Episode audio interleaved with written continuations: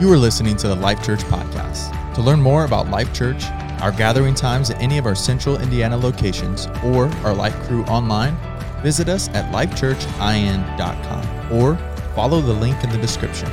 Today's talk is from Pastor Micah Beckwith. Well, good morning, Life Church. How are you this morning? Thanks for joining us. I'm Pastor Micah. I'm the Noblesville campus pastor, and it's so good to have you here. We are in our uh, Second Samuel series right now, going verse by verse through God's Word. And and uh, if you were here last week, you know that this is a uh, this is a little bit of a PG-13 kind of message. Okay, we're to be in a we're to be in a couple passages of Scripture here that that address some really heavy topics. And we know the Bible is there's there's graphic content in the Bible. So for some children in the room, it may not be necessarily always appropriate uh, to, to have them in the room. But this passage is a little bit, I would say, out of all the passages, this passage is probably a little bit more on the the benign side. What we're going to see here, though, in a few weeks, there's going to be serious scenes of of some heavy stuff. So uh, just know as we dive into this, God God's word is real. God's word addresses all the tough issues. Doesn't hold back. It speaks truth.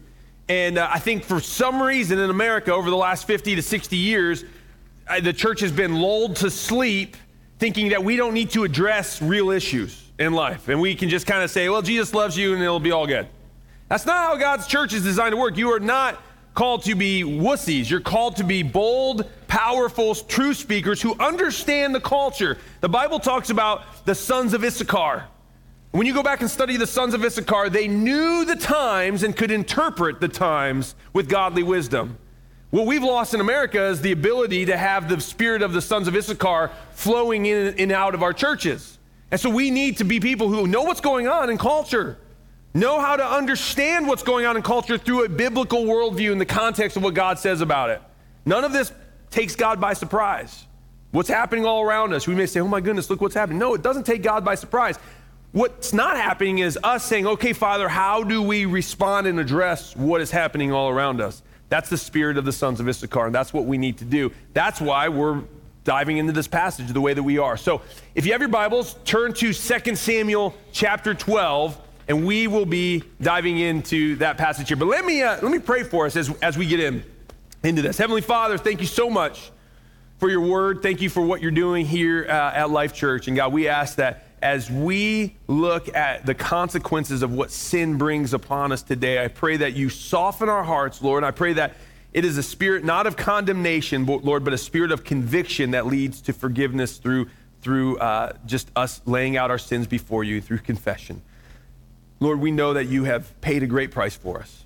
Uh, Lord, we also recognize that we don't always remember that price and we take it for granted sometime. And I pray today, everyone, Lord, listening, whether it's online or here here in the, the, the, the actual building, God, we, we all remember the sacrifice and the heavy price that you paid for us. We love you. It's in Jesus' name we pray. Amen. So last week we saw that David had made a grave mistake. He was on the rooftop. The first verse in chapter 11, it says, And in the springtime, when all the kings go out to war, David stayed home. And he stayed home because things were good Things were, were going the way that the, that the nation needed to go. At this point, David was probably 50 years old. He was at the height of his power. The, the kings around him feared him. They recognized who he was and the God he served. Israel was probably the most powerful nation on the face of the earth at this point. And David should have been out to battle, but he stayed home. He didn't go where he was supposed to go. And when he did that, it says he got up late. He was sleeping in.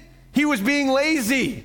He got up late and he went up to the rooftop and he looked out, and on this rooftop, he created the first sin. He gazed. He didn't just glance, he gazed at a beautiful woman named Bathsheba who was taking a bath. And he saw, he saw her. And then he called for her, and then he slept with her. And then she conceived a child while her husband, Uriah, one of David's mighty men, was out in the battle.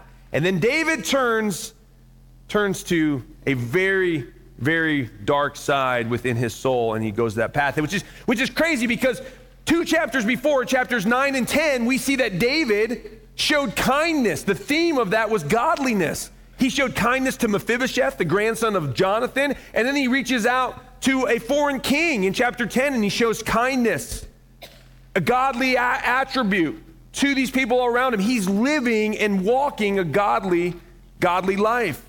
And then, literally, in chapters 11 and 12, the same David turns to cunning, to killing, and to cover up. How is it possible that a man after God's own heart could go from this godly side over here and then all of a sudden cunning, killing, and cover up? I hope that this message, more than anything, is not a way to point to David as someone who fell, but it's a way for us to say if David, a man after God's own heart, could fall into that that easily and that quickly, well, then we are the same. We are susceptible to doing the exact same thing. That's what I hope this message does. It did, it, as I was preparing it, it was doing it to me. It was saying, man, Lord, protect me, guide me, help me to not fall into this. Because I know my heart is wicked and deceitful above all things. If David's heart could do that, my heart could do the same. Your heart could do the same. That's what this passage of scripture should always, when we go to it, should always remind us. It's like without staying focused on Jesus, we will fall into cunning, we will fall into killing, and we will fall into cover up. In some aspect, all three of those things will be happening in your life. Now, I told you way back at the beginning of 2 Samuel when we started, 2 Samuel is divided up into three basic uh, sections. You have chapters 1 through 10 are David's triumphs. He was honoring God. God protected him, raised him to power. He's now the king over all of Israel and Judah are united. He's at the height of his glory. Chapters 11 and 12 all, all about David's transgressions. And then we're going to see chapters 13 through 24. It's all about David's troubles. David's troubles because of his transgressions. In Scripture, there was, a, there was an organization that did a study a few years back. They found that out of the great heroes of the Bible, two thirds of them had a moral failing or failed in their calling the last one third of their life.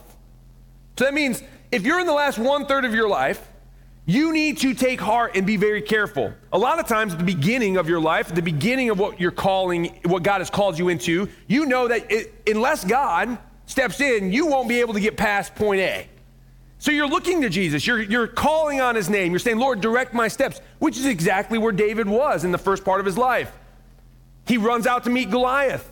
And he's, what does he say? He says, You come at me with a sword and a spear, but I come at you in the name of the Lord God of heaven's armies.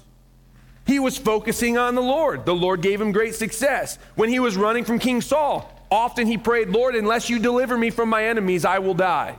He was constantly going back to the Lord. And now we find him at age 50. He's sitting in his palace, and the Lord is saying, David, it's springtime. All of your men are going to war. You're the king. You are the warrior king. You need to go with them. And what does David do? He stays back.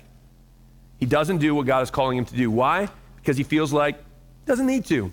It's good. Things are great. I can just chill. I can, you know, re, you know, Frankie says relax. That's what I'm going to do, right? You know? Just literally going to enjoy the fruits of my labor. Be careful, church. I would say that's the most that's the most dangerous time of anyone in their life is when everything is going well. Look at the story of America. We saw the hardest time that we probably ever went through was in the early 1900s called the Great Depression, which led into World War II. Very hard times. People didn't know where their next meal was coming from. They knew that their sons were off battling in Europe and people were dying. They cried out to the Lord. We won that. We saw the 50s, this incredible uh, just revolution take place where we became the most wealthy upon, upon uh, belief type of nation that this, this world has ever seen throughout world history. The 60s then produced a complacency in the 70s and the 80s, and we've never now, we have a generation that's never had to work to get to where we are today. And what, what are you seeing? You were seeing the same thing. Oh, we're good. There is no God. We don't really need God. We can do it ourselves. Our money's really powerful. Our military's powerful. We can just chill and go on autopilot. And you're seeing the same thing happen to us collectively as a nation because we've forgotten God. David is in the place where he's forgetting God. And now we see that David's sin is going to find him out in this chapter. Now, you may be saying, well, man, did David always, was he always kind of this way? Like, was it just he was in the wrong place at the wrong time? I think 2 Samuel chapter 5 actually gives us a little bit of insight into David's weakness. We all have weaknesses and we all have strengths. David was women. And we see in 2 Samuel chapter 5 and verse 13, it says this After he left Hebron, David is now going to go to Jerusalem. He's now, the whole, the whole nation is coming into agreement with David as king. It says this David took more concubines and wives in Jerusalem, and more sons and daughters were born to him. Now, in scripture, the authors hardly ever put concubines before wives. Wives were the respected class, concubines were not the respected class. You would always write wives and then concubines. But in this passage, the author says David took more concubines and wives, which is telling you right now that David had a lust issue. David had a woman issue. David saw beautiful women and wanted beautiful women. And just because David did it, I want to make it very clear God did not ordain men to have more than one wife. Okay? Just because David and Solomon and heroes of the faith did something stupid doesn't mean that God is saying it's okay to do something stupid. Okay? He's not. What God is saying is, He's saying, I can work through your stupidity. Praise the Lord, right? Like everyone should say amen to that, you know, right? But it's not saying He's giving you a pass to go down that path. David took concubines and wives. Now, David should have known what God has said about this. Why? Because in Exodus, we see in chapter 17, if you ever want to know what makes a good leader, go to Exodus 17. Moses is told by the Lord what would make for good leadership. One of the, one of the traits of a good leader is he, the king, must not take many wives, or his heart will be led astray. He must not accumulate for himself large amounts of silver and gold. We see this as part of being a good leader. Don't take more than one wife. It gets a little, gets a little chaotic in your house if you have more than one. How many of you guys have more than one wives, uh, wife right now and it's chaotic in your house? I saw one hand go up, okay?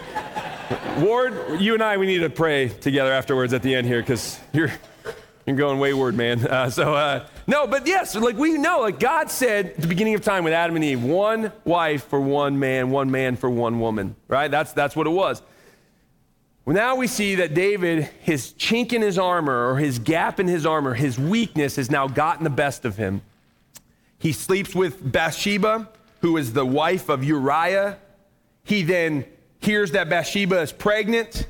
He tries to cover it up by bringing Uriah home to sleep with his wife, but Uriah won't do that because he's a man of integrity. And while his men are out battling the enemy, he said, I can't go and enjoy my wife. It would be not right for my men who are living in tents right now on the battlefield, which, by the way, King, that's where you're supposed to be yourself. And so Uriah doesn't go sleep with, with his wife. So now David's thinking, oh no, everyone's going to know that she just committed adultery with someone. And adultery, the sin of adultery in the Old Testament law is what? Stoning. It's death. So now David's saying, What can I do? So he sends Uriah back to the front of the battle. He tells Joab, his commander, Put Uriah at the very front of the battle and then pull back and let him die. David murders Uriah. Now it's been almost a year at this point. David then, at the end of this, at the end of chapter 11, he takes Bathsheba to be his wife after Uriah has passed away. You know what he's doing in that moment? He's saying to all of Israel, I care about my people. I care about Bathsheba. Poor Bathsheba, her husband was killed. But you know what? As king, I will come to her rescue. You know what all of Israel would have been thinking at that moment? They'd be like, wow, David is, what a guy. What a guy. Wow, David, you are so kind. You didn't have to take her into your palace, so now that she has provisions for the rest of her life, but you did. Geez, David, you're a godly man. Way to go.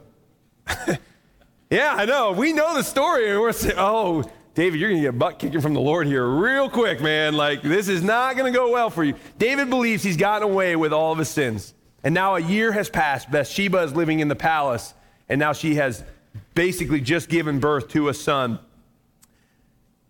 And there's a, there's a proverb that I think all of us should be well aware of. It's Proverbs chapter 5, verse 21. It says this For man's ways are before the Lord, uh, the, uh, before the eyes of the Lord, and he ponders all of his paths. You, God sees everything. God sees everything that you're doing. In the secret closet that you have, that whatever you think you're getting away with, God sees it. And the greatest characters of our faith have all forgotten that at one point in their journey. You are going to forget that at one point in your journey. Even Moses. Moses, when he was living in the palace of Pharaoh in Exodus 2, we see this that Moses goes out and he sees an Egyptian man beating a Hebrew. And Moses has realized that he is Hebrew. He gets mad. One day when Moses had grown up, he went out to, eh, to his people and he looked upon their burdens and he saw an Egyptian beating a Hebrew, one of his people. What does Moses do? He looks this way and he looks that way, is what scripture says. And seeing no one, he struck down the Egyptian and hid him in the sand. Do you know what, what we often do? We look this way, no one's over there. We look that way, no one's over there, but we forget to look that way. Moses did it, David did it. You and I can do it just as easily as they did it.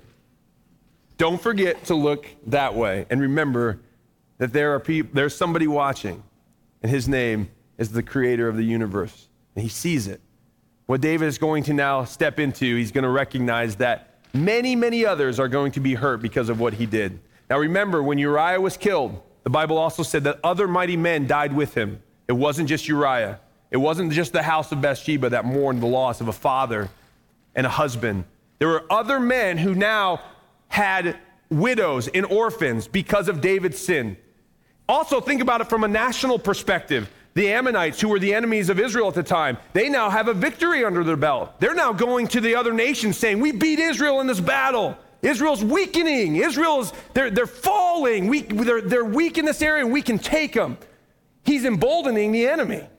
One stupid mistake, one selfish sin, and it cost the lives of men, hurt families and children, and possibly threatened national security because of one man's sin. There was a story, uh, if you remember uh, back in the 1980s, there was a televangelist. His name was Jim Bakker. I've gotten to meet Jim in, in the later part of his life. And, and Jim really, I, I think the Lord has, has redeemed him in a lot of ways. And, and he's, uh, you know, kind of set him back on a path. And, and, uh, but back in the 80s, Jim Bakker was probably the most famous pastor in the world. He was a televangelist. He, sell, he helped start TBN.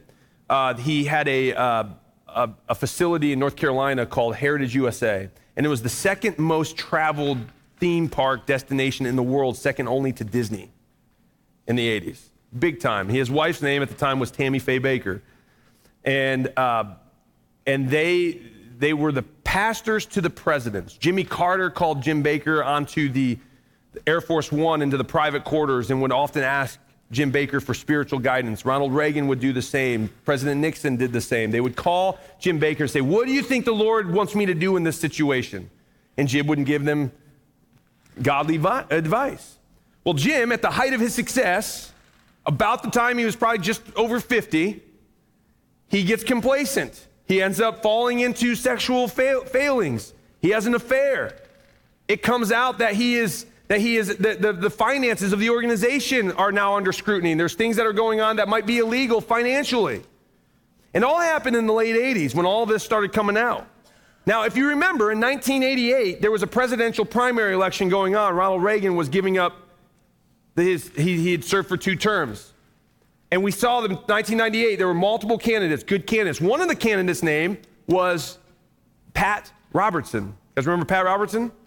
Pat Robertson was running for president of the United States. Pat loved the Lord. Pat had a very solid biblical worldview, in my opinion.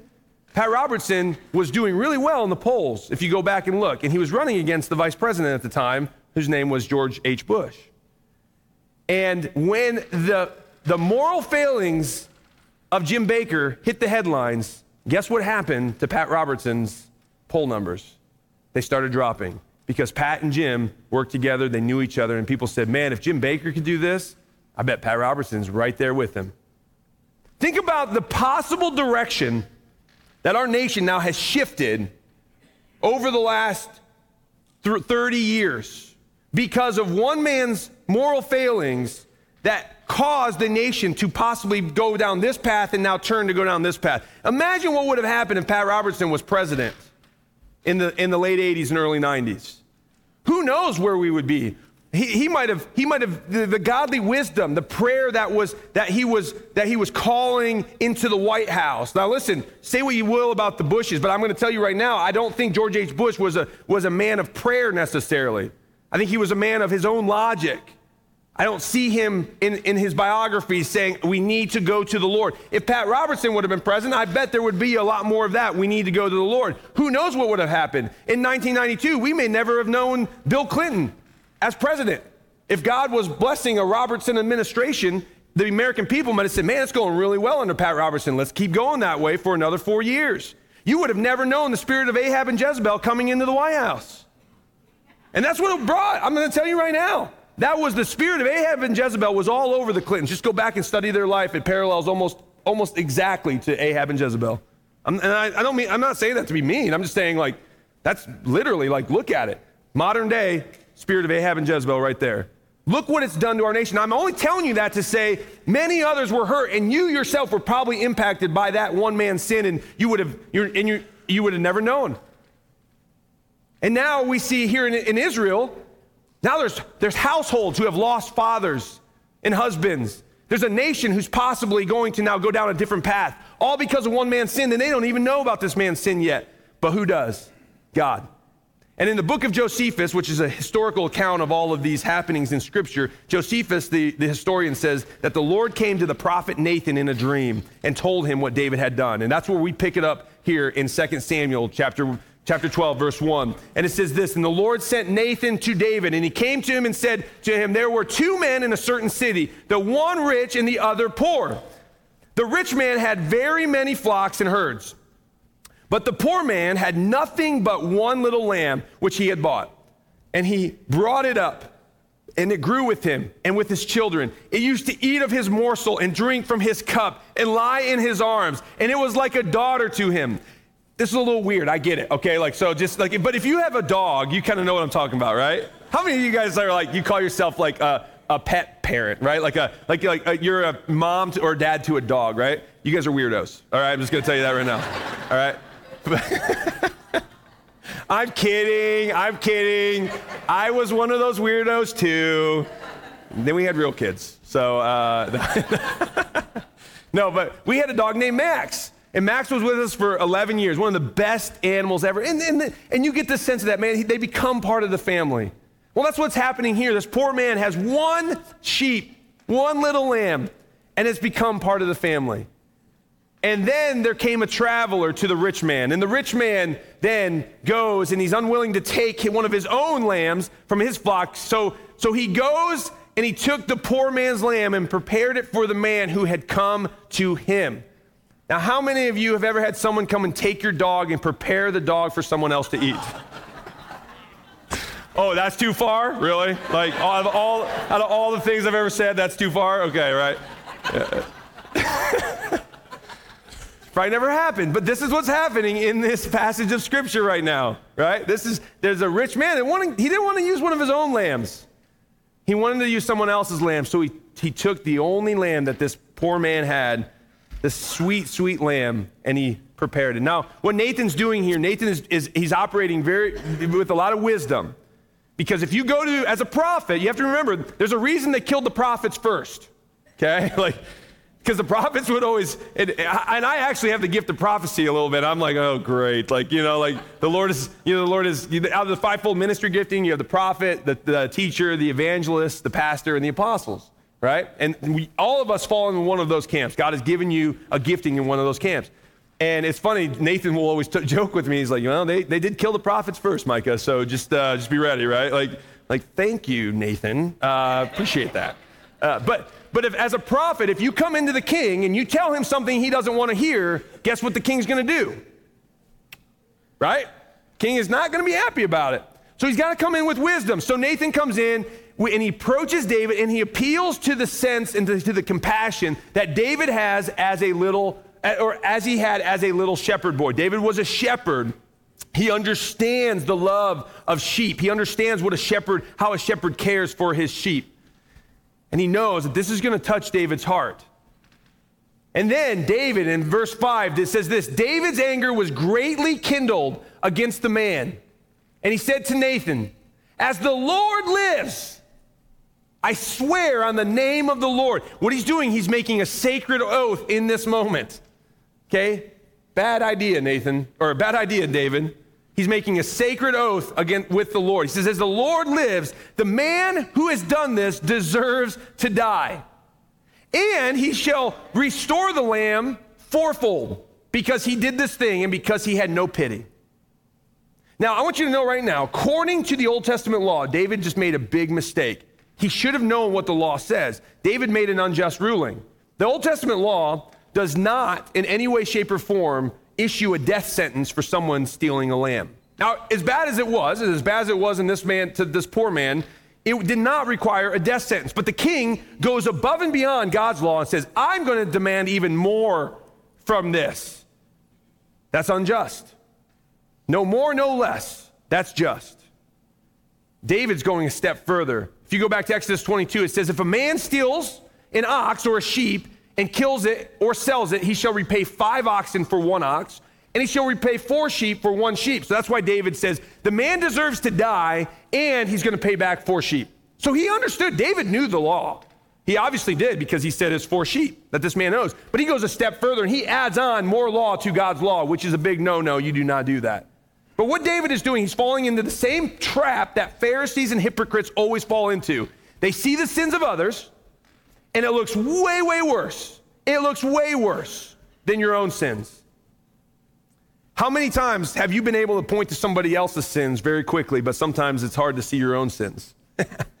Amen. I mean, that's me. That's you. That's all of us. This happens all the time. Jesus addresses this in Matthew chapter 7. He says, Do not judge others, and you will not be judged. Now, pause for just a second. This is the most quoted verse by non Christians everywhere, okay? Like, just so you know, judge not lest you be judged. It's like, great, they've been studying scripture, right? Like, they know, that's step one. They know, they know Matthew 7, verse 1. Now, Jesus is not saying you can't judge because he goes on and he says this For you will be treated as you treat others. The standard you use in judging is the standard by which you too will be judged. He's not saying you can't recognize sin. Like, I can go up to an apple tree and recognize that it's an apple tree by the fruit that is by, that it's bearing. I can go up to a sinner or someone who's who's drastically living a life far from God and say, "I recognize the fruit of your life is not godly fruit." That's okay. That's not that's not there's no condemnation there. It's just saying I recognize, I discern what's going on. Jesus is saying, "Don't condemn. You do not have the right to condemn." But remember, when you judge somebody, when you look at somebody and you apply a standard of goodness and holiness to their life, you better too be living by that same standard. Because the hypocrites were doing this, or the, the Pharisees were doing this all the time. And then Jesus says, And why worry about the speck in your friend's eye when you have a log in your own? Right? It's like, hey, buddy, like, that's a big speck right there. They're like, yeah, well, that's a big log in your own eye, man. Like, you know, why don't you take care of that? He says, How can you think of going to your friend and saying, Let me help you get rid of the speck in your eye when you can't even see past the log in your own eye? And then Jesus says, Now, Jesus was a name caller, okay? Just get over it. He was. He points to the Pharisees and he says, Hypocrites! Hypocrites! That's who you are. First, get rid of the log in your own eye, then you will see enough to deal with the speck in your friend's eye. So he's saying there's a time and a place, an appropriate manner to call out the speck in your friend's eye, but first deal with your own crap. And don't come and start preaching to everyone when you yourself are living in that secret sin. And you'll find, and a lot of times, and this, unfortunately, in the world of pastoral leadership, some of the most uh, biggest moral failings of pastors that have happened throughout the years are the same sins that they themselves have been preaching against and railing against from the pulpit for many years. Probably out of a sense of conviction, like probably out of a sense of they're feeling a little shame they're probably trying to overcorrect and go further so that they can absolve themselves of their own sin, if you will. But that we find that often within the pastoral leadership. But again, it's that it's that whole mindset of I can see the other person's sin, but it's a hard time for me to see my own. Now, David, under Old Testament law, should have known that adultery and murder, those are punishable by, by death. And what did David do? He was an adulterer and he was a murderer. He should have been punished by death. And then Nathan said, the big zinger right here David, you are that man. Boy, I wish. I mean, this may sound bad. I, I like David, and I don't, I don't wish anybody ill, but I would love to see David's reaction. I wish I could have been a fly on the wall for that encounter. To see what David would have done in that moment. I, I have to imagine David, you know, it's been a year. I think David thought he got away with it. I have to imagine his face just turned dead white. I have to imagine the blood just, just the adrenaline and everything just sort of began to run like, like crazy.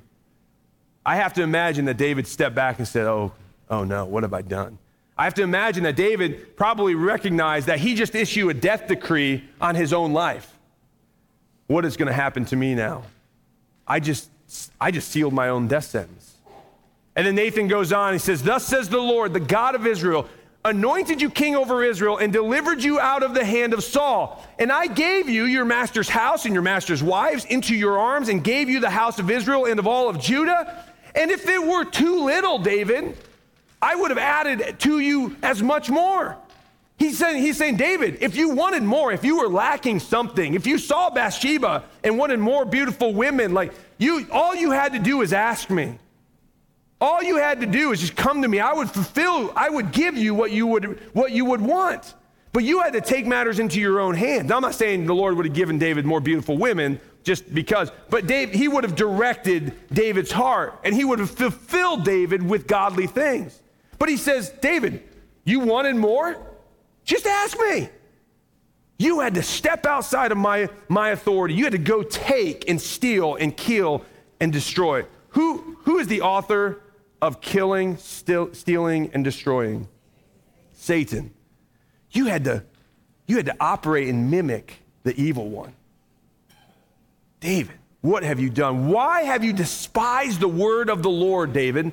to do what is evil in his sight. You have struck down Uriah the Hittite with the sword, and you have taken his wife to be your wife, and have killed him with the sword of the Ammonites. Now remember, a lot of times people will say, well, David didn't actually technically kill Uriah. No, he did. He did. Yeah, the Ammonites are the ones that stuck the sword through Uriah, but it was David who authored it all. And God is going to hold David responsible for his murder. This is, this is called authority. Men, I'm going to speak to the men in this room right now. When you stand before the Lord someday and He says, How did you steward your family and your children? You're not going to be able to say, Well, my wife, well, my school, well, the church, well, that my kids' friends, they were the ones that, that led him astray. They were the ones that, and the Lord's going to say, Why are your children not here with you? Why? What, what has happened? Like, where was your responsibility? And you're not going to be able to say this. The Lord is going to say, no, tell me what you did. Now, there's free will with your children. So, parents who have children who've walked away from the Lord, I'm not saying that you caused that to happen by doing or not doing something. They also have a responsibility. But you want to be able to stand before the Lord and say, I trained them up in the way that they should go. I instilled God's word in their heart. We fought hard for them through prayer. We stood strong and fast on the word and the truth of God. If they walk away from the Lord and you've done all you can do, God's going to say, You did what I asked you to do and then he's going to deal with them. But if you think that it's your wife's job or your school's job or your church's job or your, the friends of your children's job to raise up your friends, he's not going to absolve you of that responsibility just because someone else made a bad choice. He's going to do what he's doing with David right now. He's going to say, It was you, David. I'm holding you responsible, even though the Ammonites are the ones who actually ran the, the sword through Uriah. God is a God of authority. God is a God of responsibility. He gives us personal authority, personal responsibility, and He says, How are you going to use it? Do you don't believe me? Just go and look at the parable of the talents. The master gives talents to different, different servants that he has, and one doesn't steward it well at all. And look what the master does in that story. It's a, it's a, pretty, it's a pretty intense story, and the master is not happy with the one who does not steward the responsibility. Verse 10 Now therefore, the sword will never depart from your house because you despised me and took the wife of Uriah the Hittite to be your own. The consequences of your action, David, you will never ever have peace in your house. It will be a house of calamity. That is a, that is a, that, as a parent, as a father, that would be heartbreaking for me to hear that we always pray at our house, Lord, let your spirit fill our home, let your peace cover our house. You want your house to be a house of peace. You want your house to be a respite. You want your house to be a place where people feel the safety and security of God Almighty. And when this sentence comes down to David, the Lord is saying, I'm removing peace from your house. You will fight now with your children. The children will fight against you. There will be constant battles within your house. This is what the Lord says out of your own household, I'm going to give I am going to bring calamity on you. Before your very eyes, I will take your wives and give them to the one who is close to you, and he will sleep with your wives in broad daylight. Jeez. Lord's not messing around. Okay, just FYI. If you think God messes around, just read this. He doesn't mess around. What is this referring to? David's son Absalom, in a few chapters, in chapter 15 and 16, you're going to begin to see the rise of Absalom. At the, at the height of Absalom's leadership, he goes against David. He runs David out of the kingdom. And then he has an advisor that tells him, Absalom, what you need to do to show all of Israel that now Israel is in your, your control, you need to take the wives and the concubines of David and you need to sleep with them in, in broad daylight so all of Israel can see that you are the alpha male. So Absalom goes up on a roof and he does this for all of Israel to see. Now, where did David's sin start? On a roof. And it comes full circle with Absalom saying, I'm taking all of what David has on a roof. You see how sin, and please hear me, this is not God's doing. This is not God's, this is God just stepping away from David. God does not cause sin to happen. But when God's presence and his hand pulls off of you, guess what happens? Boom, boom, boom, boom, boom, boom, boom, boom. The enemy starts taking shot after shot after shot, and there is no protection. God wants to protect every single one of us, but if we step outside of his umbrella, he cannot protect us. There are things God cannot do, and he will not go against his word, and he does not bless sin. And if you're living in sin, he will not be able to bless you the way that he wants to bless you, and he will not be able to protect you the way that he wants to protect you. It'll break his heart as your father in heaven. He loves you dearly, and it'll break his heart to see what you're going through, but he will pull himself away if you want him to. If you step out of him, out of, out of alignment with him, he will say, All right. And that's what's happening with David. He's saying, David, this is what is going to happen now because you just stepped out of alignment with me. Get ready, buckle up. You did this in secret, David, but I will do this thing in broad daylight before all of Israel. There's a saying, and it goes like this God sees all. But we also we often forget that, that God sees all. the Bible says that we are surrounded by a great cloud of witnesses as well. There are people who have gone before us who are watching you and I. Now, I don't know how that works. I, I don't, I really don't. Like, you know, sweet Auntie Mary that died, you know, you know, 20 years ago, that that thought I was the most perfect, you know, nephew that she had, right? I don't know if she's watching now and be like, oh my goodness, Micah, I've, I've never in a million years thought you were this bad, right? Like, I don't know how that works. I'm not sure if they're watching and they see everything the way that God sees it, but I'm going to tell you right now, God sees everything. And the Bible does say we are surrounded by a great cloud of witnesses. Hebrews 4:13 says this, nothing in all of creation is hidden from God's sight. Everything is uncovered and laid bare before the eyes of him to whom we must give account. And the saying that I was mentioning a little bit earlier, there's, this, there's a saying, it says, Secret sin on earth is open scandal in heaven. Secret sin on earth is open scandal in heaven. Now, I can only imagine, like, whenever you see scandalous things happening in our culture, you're usually at the the Kroger, you go up to the, the checkout line, you see the National Enquirer. So I'm thinking that Gabriel's up in the Kroger in heaven. He's going through the, national, uh, through the checkout line. Michael tells Gabriel, Hey, did you see the National Enquirer down on earth here? Did you see what Micah did earlier? It's like, Gabriel's like, Oh man, well, you, Michael, you can't believe all that stuff. Like, that, that's, you know, who knows, like, if that's actually even true. That's where my mind goes. That's where my mind goes. This is why this is why I still need to mature more before I really become a pastor. But but but that, but that in, in some some sense, in some form, that's true, right? Secret sin on earth is open scandal in heaven. God sees what you're doing. Verse 13, then David said to Nathan, I have sinned against the Lord. I have sinned against the Lord. Now, this is the part of Scripture where David begins to pen the famous passage in Psalm, Psalm 51. Create in me a clean heart, O God, and renew a right spirit in me. Cast me not away from your presence, O Lord. Take not thy Holy Spirit from me. Restore unto me the joy of thy salvation and renew a right spirit within me. It came at this very moment in David's heart. We said, Oh my goodness, what have I done? And I love this passage. This verse is so interesting because David says to Nathan, I've sinned against the Lord. Immediately, Nathan's response is, The Lord has taken away your sin. You are not going to die.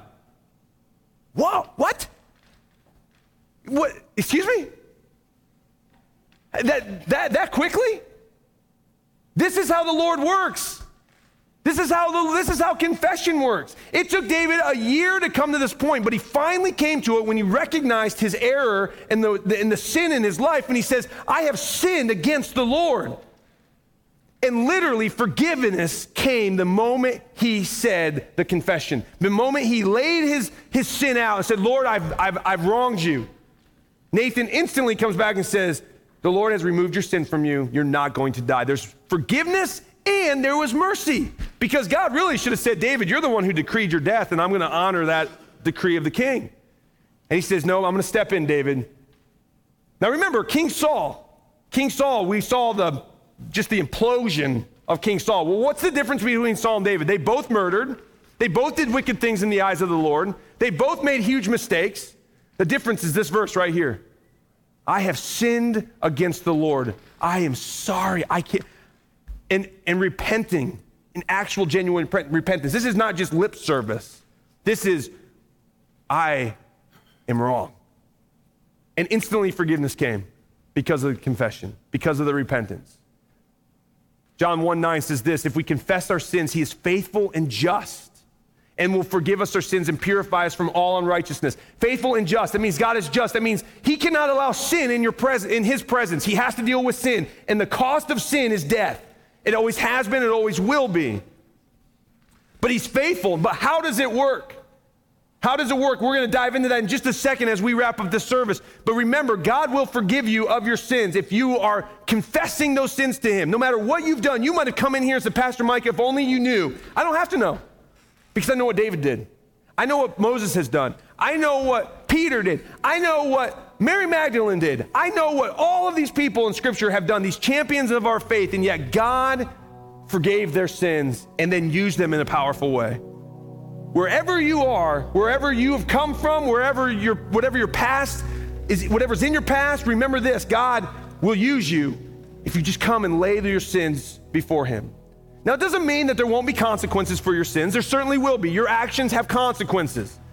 In 2 Samuel, the last verse here in this passage, as we're going to wrap up, it says this Nathan goes to David says, But because by you doing this, you have shown utter contempt to the Lord the son born to you in Bathsheba will die. There are consequences. I'm not here to say that just because you ask forgiveness from the Lord, He makes it all go away. No, He makes your sin go away, but the consequences of your action will still unfold. Guys, the whole point of this message is to remind us that sin is really, really, really expensive. There's a high price. Whether it's a small sin or a big sin, it doesn't matter.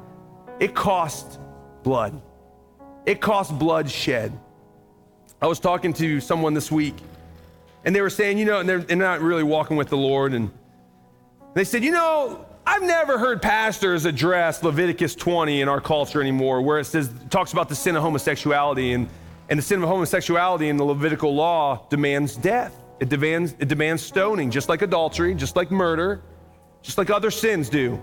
But if you commit that sin, you, it's required, there's bloodshed that needs to be required.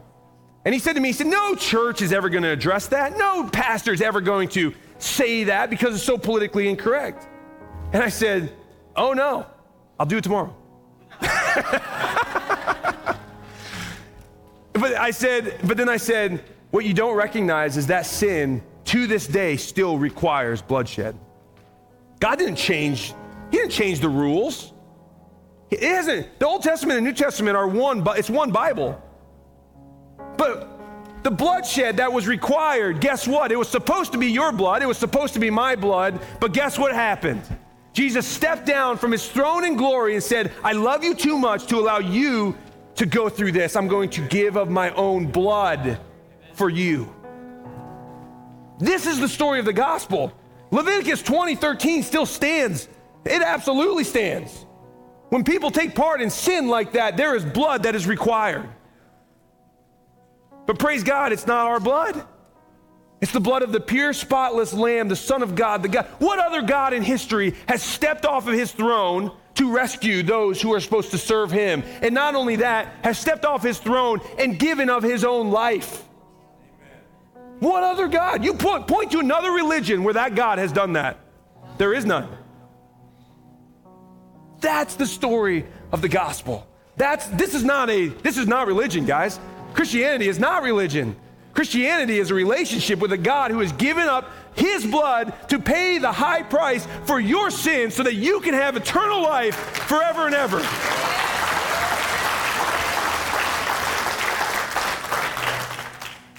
Going all the way back to the Garden of Eden, we see the price of sin. When God tells Adam, he says, You see that tree over there, the tree of the knowledge of good and evil? You must not eat of that tree, for if you do, you will certainly die. God said, Sin requires death as the price.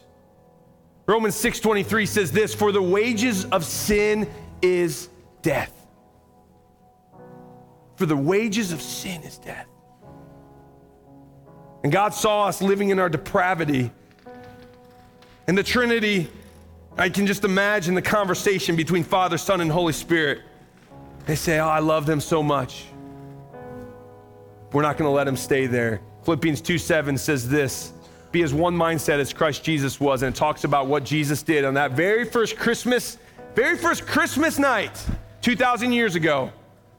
Jesus, being in the very nature of God, being God himself, did not consider equality with God something to be used to his own advantage. He didn't say, I'm God, I'm going to use it for my own advantage. He said, I'm going to step off my throne in glory. I'm going to go to Bethlehem. I'm going to take on the form of a servant. He made himself as nothing, taking on the very nature of the servant, being made in likeness, human likeness.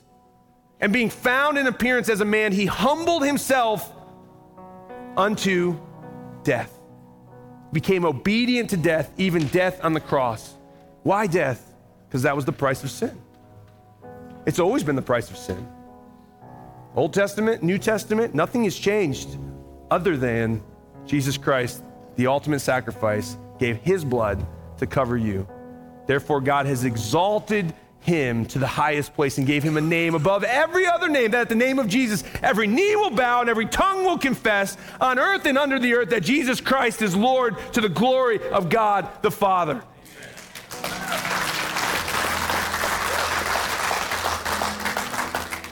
Romans 6:23, I, I said the first part of that verse. For the wages of sin is death, but the gift of God is eternal life through Jesus Christ our Lord. Church, is that is that your story here today? Have you have you recognized the sin in your own life? Have you called on the blood of Jesus to cover you? Have you asked Jesus to, to come into your life and for God the Father to forgive you by, by the blood, by covering you in the blood? Because if you don't have the blood covering you and you have to stand before a holy God someday, it's not going to go well with you. I think of, I think of Jimmy Buffett. He just passed away. Now, I don't, I don't know, I, I don't know what his faith background was. I, I don't, and again, I, I never really heard him talk about faith, so I'm guessing he didn't really have a faith. But he passed away just a couple days ago. This guy who lived seemingly a great life on this earth, millions and millions of dollars to his name, had all the luxuries of this earth, and now he's standing before the judgment seat of a holy God. What is he going to do if he doesn't have the blood of Jesus covering him? He's going to say, Well, I'm a good guy. I, I, I didn't kill anyone. I didn't murder anyone. And the father's going to look and say, But you sinned, and the cost of sin is death. And he said, My son gave up his life for you, but you refused to cover yourself in his blood. I can't have anything to do with you. Depart from me, I never knew you. And that's going to break the Father's heart every single time. It's not his will that any should perish, but have everyone should have an everlasting life, but people walk away from him. What I'm saying here today, don't walk away from him. Don't let it be your blood to pay for your sin when God has given his very best so that you don't have to go through that. If you were encouraged by today's talk, be sure to rate us, share with a friend, and hit subscribe on Spotify, iTunes, or wherever you stream your podcasts. Our mission is simple come to life, connect to grow, find your purpose, make a difference. Thanks for listening to the Life Church Podcast.